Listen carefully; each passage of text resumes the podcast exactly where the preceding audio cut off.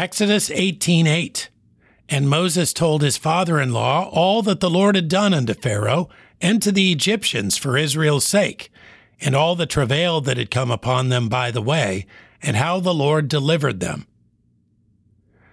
While catching up with family and friends, let us not fail to give glory to God for his guidance and blessing.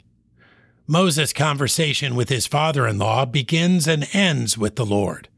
Certainly, it's easy to look at the experience of Israel, believing our victories are minor by comparison, but God is at work in all of his own, desiring and deserving honor. Our flesh would tempt us to take credit for ourselves, but we must resist and point consistently to the Savior. Without his saving power, we would remain slaves to sin.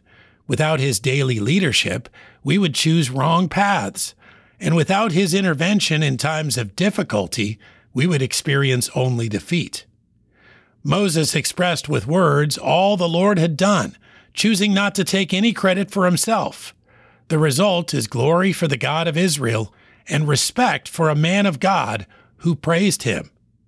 Exodus 18:8 And Moses told his father-in-law all that the Lord had done unto Pharaoh and to the Egyptians for Israel's sake and all the travail that had come upon them by the way, and how the Lord had delivered them.